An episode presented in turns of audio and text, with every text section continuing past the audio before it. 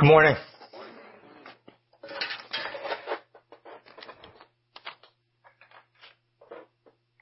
Christianity is unique among religions in that it's based on an historical event, the bodily resurrection of Christ from the dead. Safe to say that if the resurrection had not occurred, if it could have been disproved, Paul would have remained a Pharisee. He wouldn't have gone anyone to tell anyone, anywhere to tell anyone if Christ hadn't been raised from the dead. When we think of historical events, you rely on eyewitness evidence to determine if an event really occurred. Some people say that Christianity isn't based on science, which doesn't make a lot of sense. Science is based on in a in an environment being able to reproduce the same results over and over. We can't prove historical events based on science. We confirm the plausibility of historical events based on eyewitness evidence. Were there individuals who saw the event in question? And did they write anything down? And what's the time span between the time of the event and the time of the records of the event? The fewer the people, the greater the time span, the more you can call into question whether something occurred. And that's the way you determine if a historical event is plausible, if it really happened. Uh, in light of this, um, Paul, when he speaks of the resurrection, introduces um, eyewitness evidence. He talks in the first part of 1 Corinthians 15, he talks about Peter, who saw Christ after he died, raised from the dead, eyewitnesses, and he talks about the twelve, the 500, James, other apostles, and Paul himself. Paul sees himself as the last link in a chain of apostles. Paul writes and spoke in a culture, an environment in which visions, dreams, and ecstatic experiences were not unusual. People had them all the time, claimed to hear things from deities that they passed on. Others had visions of Christ and revelations, some of which they wrote down. Paul, though, would say he is the last in a series, the last one to see Christ physically alive on the far side of the resurrection, on the far side of the resurrection before he returned to heaven. The resurrection of Christ is, according to Paul, historical fact. Um, eyewitnesses validated it. Individuals wrote about it. Leaves us with a couple of questions, though, that Paul deals with as he talks about, so what? Why is it important to believe Jesus did rise from the dead? And a related question, why is it important to believe that we will rise from the dead? Um, look what it says, 1 Corinthians 15, Paul writes, Now if Christ is proclaimed as raised from the dead, how can some of you say that there is no resurrection of the dead? If there is no resurrection of the dead, then not even Christ has been raised.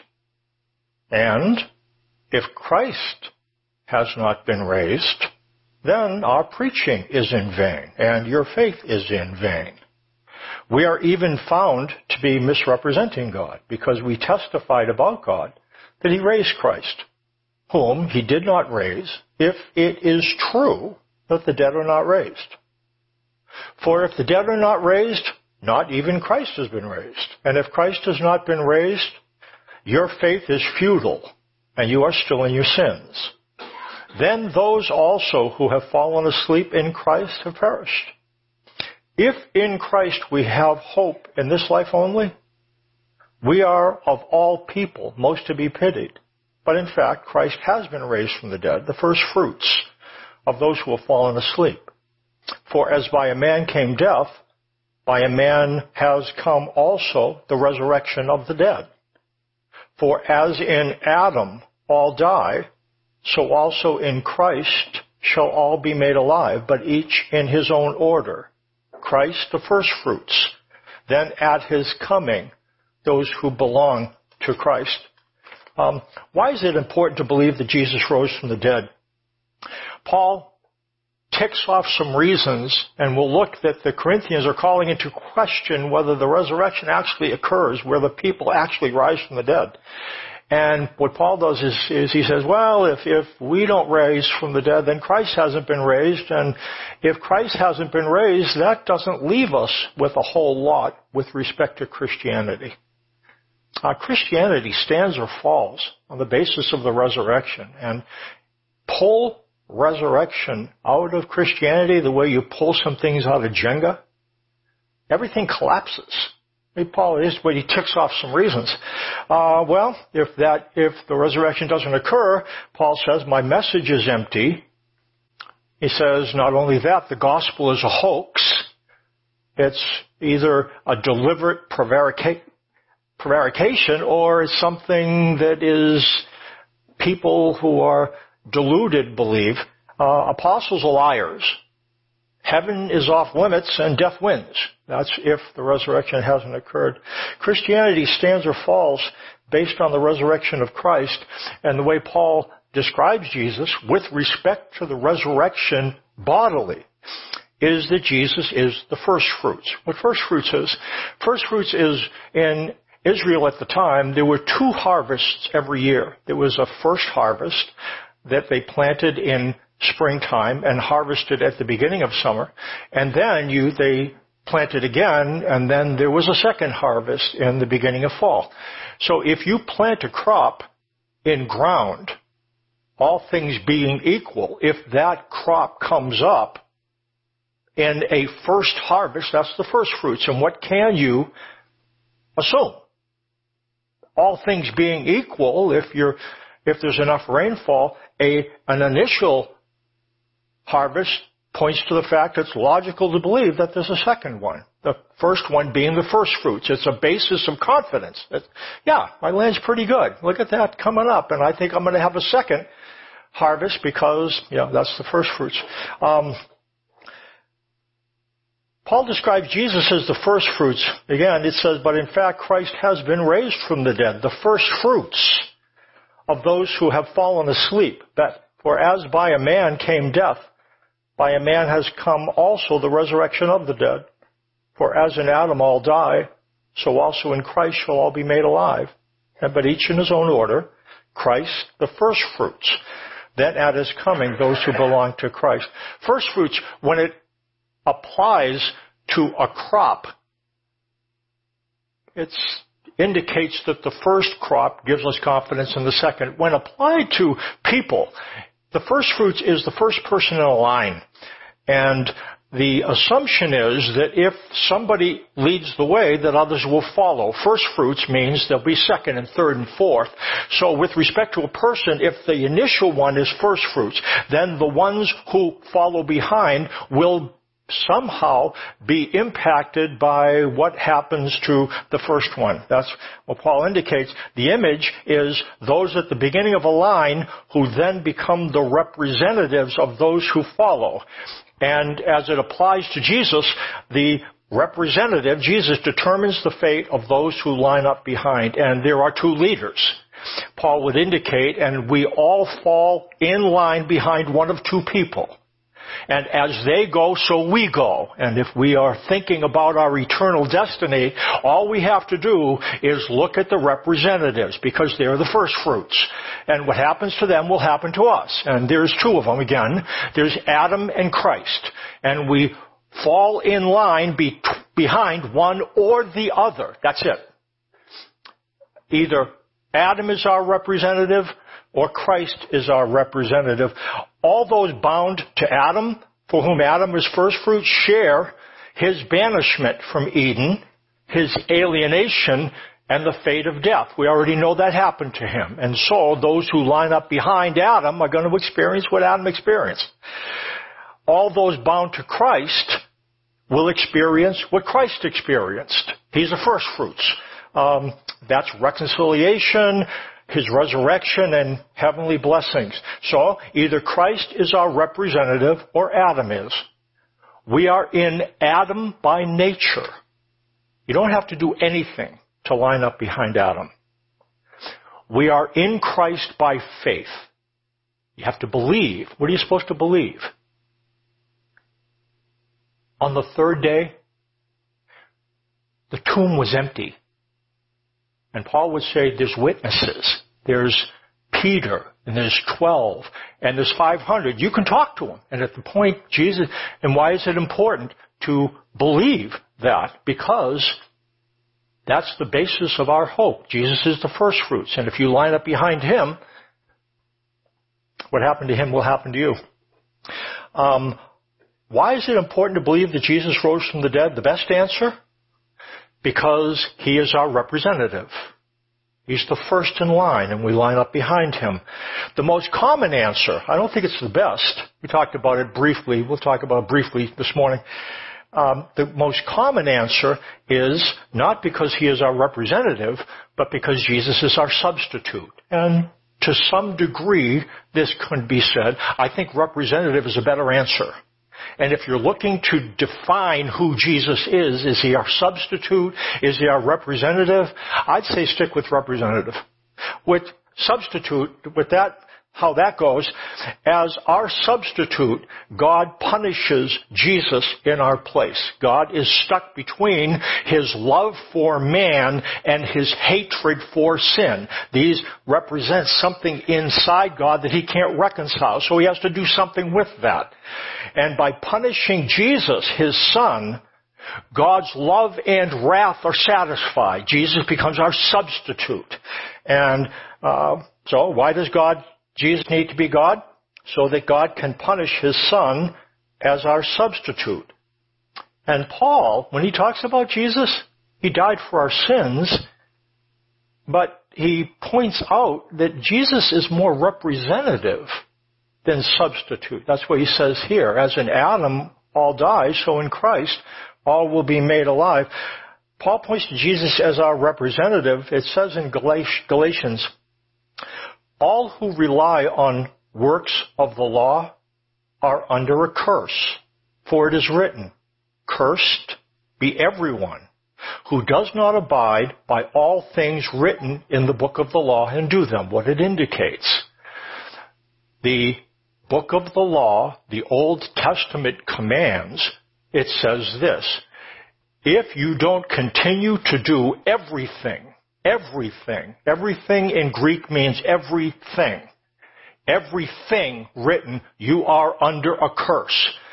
If you covet, if you steal, if you do this or that, you are cursed if you fall once. How many are cursed? We're all cursed.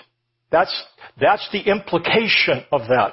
So, and then what it says, um, it goes on, it says, Christ redeemed us from the curse of the law by becoming a curse for us. For it is written, cursed is everyone who is hanged on a tree. Now Christ is cursed as well, like us.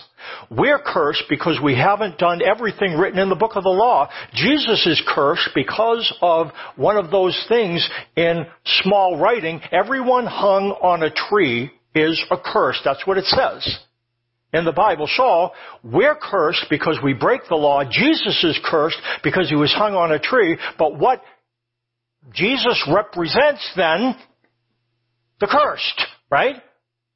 Right? Okay, so he is our representative and that's what we are to believe, that he is cursed as we are.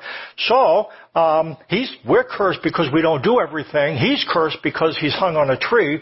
The resurrection reveals God's decision with respect to the fate of the cursed who have violated old covenant law. Like being charged, the way it feels if we're in a courtroom and you are waiting, you are going, you've been charged with a crime, and let's say I'm the judge and there is a guy right here who has been tried for that crime, same crime you have been charged with. You're up, you're on deck. And when I render a judgment concerning him, uh, is that going to be of interest to you? If you're charged with the same crime, you don't know me. What am I going to decide? And what I decide for him, I'm going to decide for you. So you're going to listen very carefully to what I say. That's how we're to understand what happens at the cross. Christ represents those cursed under old covenant law. What does God do with a cursed one who believes the good news? He raises them from the dead. How do we know that? How do we know God raises cursed people under old covenant law from the dead? How do we know? The resurrection, the resurrection. Jesus is the first fruits. That's what happened. Cursed, raised. If you are standing in line behind him, what's going to happen to you? You're going to rise out of the dead. How do you know? How do you know? It's not just because you think so. It's not just because you get a shiver in your back and, you know, when you think of it, your eyelids twitch. It's, it's, how do you know? There's historical evidence. There are witnesses. They saw him. And as our representative, what God does and decides for Jesus, God will decide for us. Um, why is it important to believe that Jesus rose from the dead? Our faith in Christ becomes rooted on solid ground. Solid ground. Not a hope, not a wish. Evidence. Backed up by eyewitnesses. Validated by changed lives. Um, we who are sinful and cursed can have hope, concrete hope. Hope firmly rooted in an historical event, the resurrection. Okay. Why is it important to believe that Jesus did rise from the dead? So we can have a firm basis of hope our representative, and we stand in line behind him. Why is it important to believe that we will rise from the dead? Doesn't necessarily follow from the first. You know, why is it so important to believe that some have fallen asleep? Some of your dads and mothers have fallen asleep in Christ, and they're not here bodily. They're in the ground in an urn. Um, why is it important to believe that they'll rise? Because what the Bible indicates, Jesus is going to come a second time. And when he comes, those who are in the ground, whose spirits separated from their body at death, the body, when Jesus comes a second time, is going to be reconstituted. It's going to be raised. People whose ashes are sprinkled here, there, and everywhere. God's not going to have any problem finding them, putting them together. You know, Jesus, you have to work on this one. You know, they spread his ashes in South Dakota. They spread part of them in Wisconsin. So just, you know, do your best. You know, it's not like that. I don't know how this works, but God's not going to have any problem putting ashes together, and people are going to rise bodily out of the grave and join with their spirits. And that's the way Paul sees how things are going to occur. When we die spiritually, if through faith in Christ, we go to Him, but our body stays behind, Christ comes a second time, and when He comes, body is raised. Spirit enters body, and guess what? We get to live in the form that Jesus lives in right now raised from the dead. Did Jesus rise bodily or just spirit? Did they find a body in the tomb? No, grave clothes all crumpled together. He was raised bodily. Once Jesus entered a body, he didn't leave it. He didn't leave it. He became embodied. You know why? Because you or I are embodied. He's our representative, then he needs to be embodied like us. That's why Jesus came. So he could be first in line and you could look at him and say, okay, let me see. I get to stand behind Adam. That's not a real good picture. I, um, nah, if I have a choice between standing behind Adam or standing behind Christ, I'm going to pick Jesus. that makes sense. What happens to him happens to those who stand behind him, put their faith in him. Um, why is it important to believe that we will rise from the dead? Uh, this is the question that Paul posed at the beginning of this section. Now, if Christ is proclaimed as raised from the dead, how can some of you say that there's no resurrection of the dead?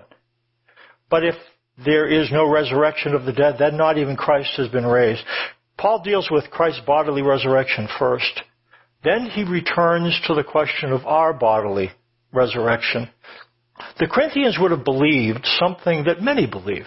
Maybe perhaps not explicitly, but what the Corinthians would have believed that humans are composed of two parts, body and soul. That one of those is pretty valuable and the other one is minimally valuable. The soul, the spirit, that's valuable. That's what you want to protect. The body, eh, take it or leave it. You know, it's a temporary house, it's a temporary shelter, a temporary dwelling. The body doesn't matter to God as much. Your spirit does, your soul does. That's what the Corinthians would have believed. Soul and spirit really matter to God. That's where, yeah, his body's, eh, eh, eh. You know, yeah, something you have to live with. Something breaks down, not really important. And so, it's likely that, um, they thought of death the way many do. That the spirit leaves and, and good riddance leaves the body behind. It was a pain in the neck anyways. You know, I got, geez, it, pain and breaking down and, um, you know, I know it's true that God made a few perfect heads, covered the others with hair, you know, but, you know, but then, so you might have hair to, no, shut up. Okay, you understand what I mean? Um, we have, we have issues we deal with, good riddance, leave it behind be a spirit, rise up to be with God, floating around like all other spirits float around. That's not the way Paul would have seen it. Um, Paul rejects any idea of soul and spirit without a body, and now I'm, this is kind of strange to us. So why, why make such a big deal? But Jews really, they really made a big deal. Greeks believed that soul and body, spirit and body, doesn't really matter. Jews never believed that. They believed that it doesn't make sense to conceive of a soul or a spirit without a body. For them, it didn't make sense. That's not the way they thought of things, and that's why Paul rejects this idea. Angels or spirits floating around in heaven unembodied. What he would say, no, no, no, no, no. You were, will exist in the form Jesus exists in if you are behind Christ. Jesus was raised bodily. If you stand behind him, you will be raised bodily. You will live in that form. Those in Adam will not live in that form. They won't be there. Um, everything, again, the difference between Old Testament and New Testament seems to be one thing that seems to be would you agree with me that Old Testament is, I'm going to throw a word at it, antibody? Antibody, Old Testament is? Um, anything associated with birth, death, or reproduction in the Old Testament makes somebody unclean. Menstrual period, eh. touch a dead body, eh. anything associated with birth, death, and reproduction makes a person unclean.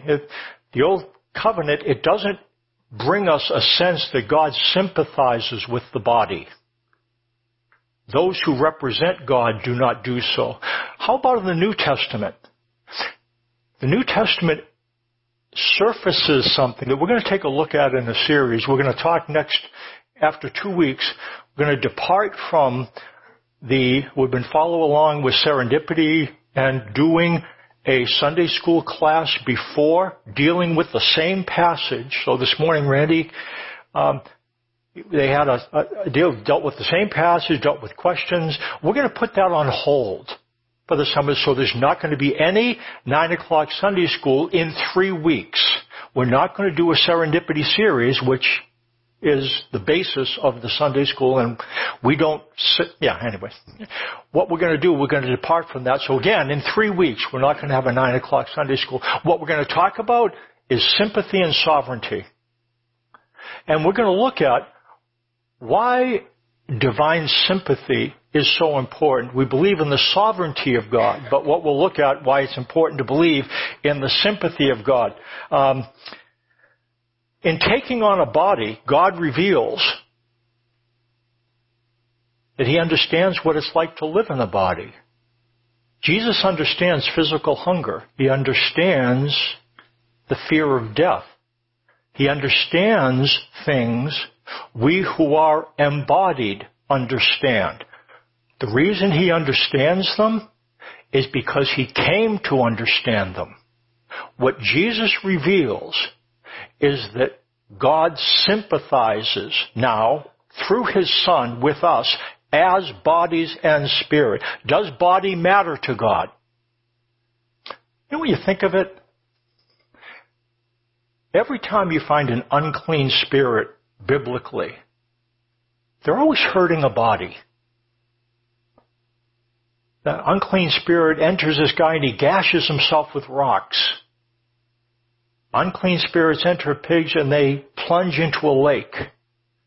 Unclean spirits throw this guy into the fire. Every, and the devil wants to give Job sores and, and wants to kill those close to him. It, you find that there's opposition to the body, hurting the body.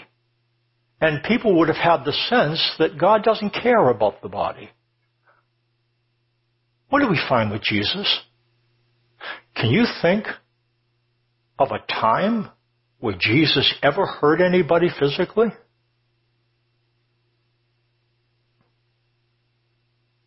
I, no. You know what he did to people? He healed them. He felt compassion for people in pain. You know why he did? Because he was expressing that's how God feels. Your body matters to God as your spirit does. Does that change things at all? It's interesting though. We'll talk about that in the next series. Um, the resurrection of the dead is essential to God's purposes. Look what it says in the second part. Then comes the end, Paul continues, when he delivers the kingdom of God the kingdom to God the Father after destroying every rule and every authority and power, for he must reign until he has put all his enemies under his feet. The last enemy to be destroyed is death. For God has put all things in subjection under his feet. But when it says all things are put in subjection, it is plain that he has accepted who put all things in subjection under him. When all things are subjected to him, then the Son himself will also be subjected to him. And to, him who puts all things in subjection under him, that God may be all in all. Otherwise, what do people mean by being baptized on behalf of the dead? If the dead are not raised at all, why are people baptized on their behalf? Why are we in danger every hour? I protest, brothers, by my pride in you, which I have in Christ Jesus our Lord. I die every day. When Paul talks about dying every day, He's not talking about being martyred every day, but facing the results of putting his life on the line, shipless, destitute, impoverished, being in places where he was not comfortable. And he says, what do I gain, humanly speaking? I fought with wild beasts at Ephesus. If the dead are not raised, let us eat and drink, for tomorrow we die. Um, eat, drink, and be merry. That was the way the Romans believed. And it was based on the fact that you only go around once in life, so you better grab it now. Because what's going to happen? The body's going to be left behind and the spirit's going to go. So if you are going to indulge the body, you better indulge it while the going is good. Because when you get up there, you won't be up there bodily, to which Paul says, yes, you will. I'm not sure what heaven's going to be like. We're going to eat in heaven? Jesus ate what will it be like to be an embodied being when the body and the spirit are perfectly aligned? When we're not contemptuous of ourselves or others? What will that be like? To have a perfect relationship with other people? To be able to get to know other people deeply? Will we experience physical things? Will we enjoy trees in heaven? There seems to be trees there. What kind of experience will heaven be? It will be an embodied experience. I'm not sure what it'll be like, but everything that he tells us, it's going to be worth waiting for. And that's what Paul is trying to get the Corinthians to understand. Hold out. It's not eat, drink, and be merry for tomorrow you die, because what ends up happening in sometime after tomorrow, you're going to be raised from the dead and go into a place where he is or where he is not.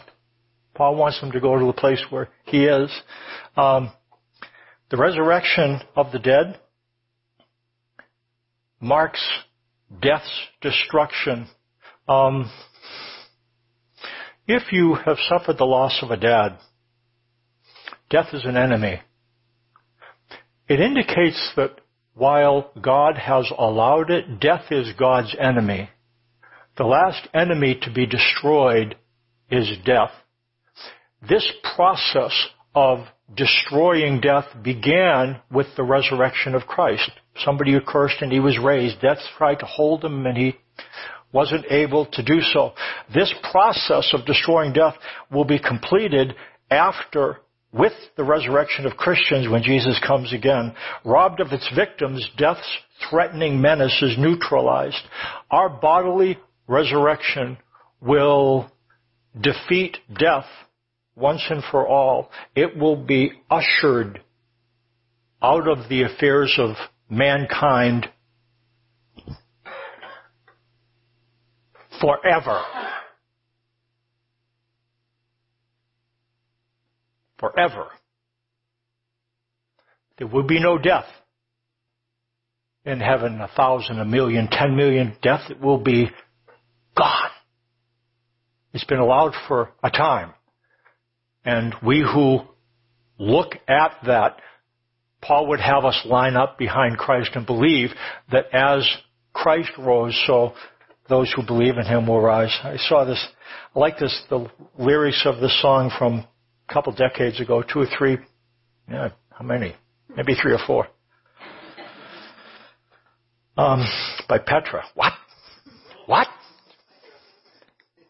Pet, pet. Okay, yeah. Um, grave robber is what it is. The lyrics. There's a step that we all take alone, an appointment we have with the great unknown, like a vapor this life is just waiting to pass. Like the flowers that fade. Like the withering grass. But life seems so long and death so complete and the grave an impossible portion to cheat, but there's one who has been there and still lives to tell. There is one who has been through both heaven and hell, and the grave will come up empty handed that day. Jesus will come and steal us away. Where is the sting? Tell me, where is the bite when the grave robber comes like a thief in the night? Where is the victory? Where is the prize? When the grave robber comes and death finally dies. Many still mourn and many still weep for those that they love who have fallen asleep. But we have this hope. Though our hearts may still ache,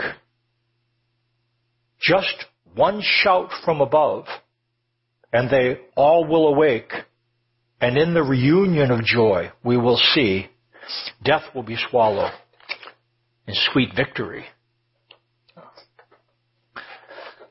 Paul's mind, no resurrection means a hopeless end. But that's not the reality. There is a resurrection, and that means endless hope.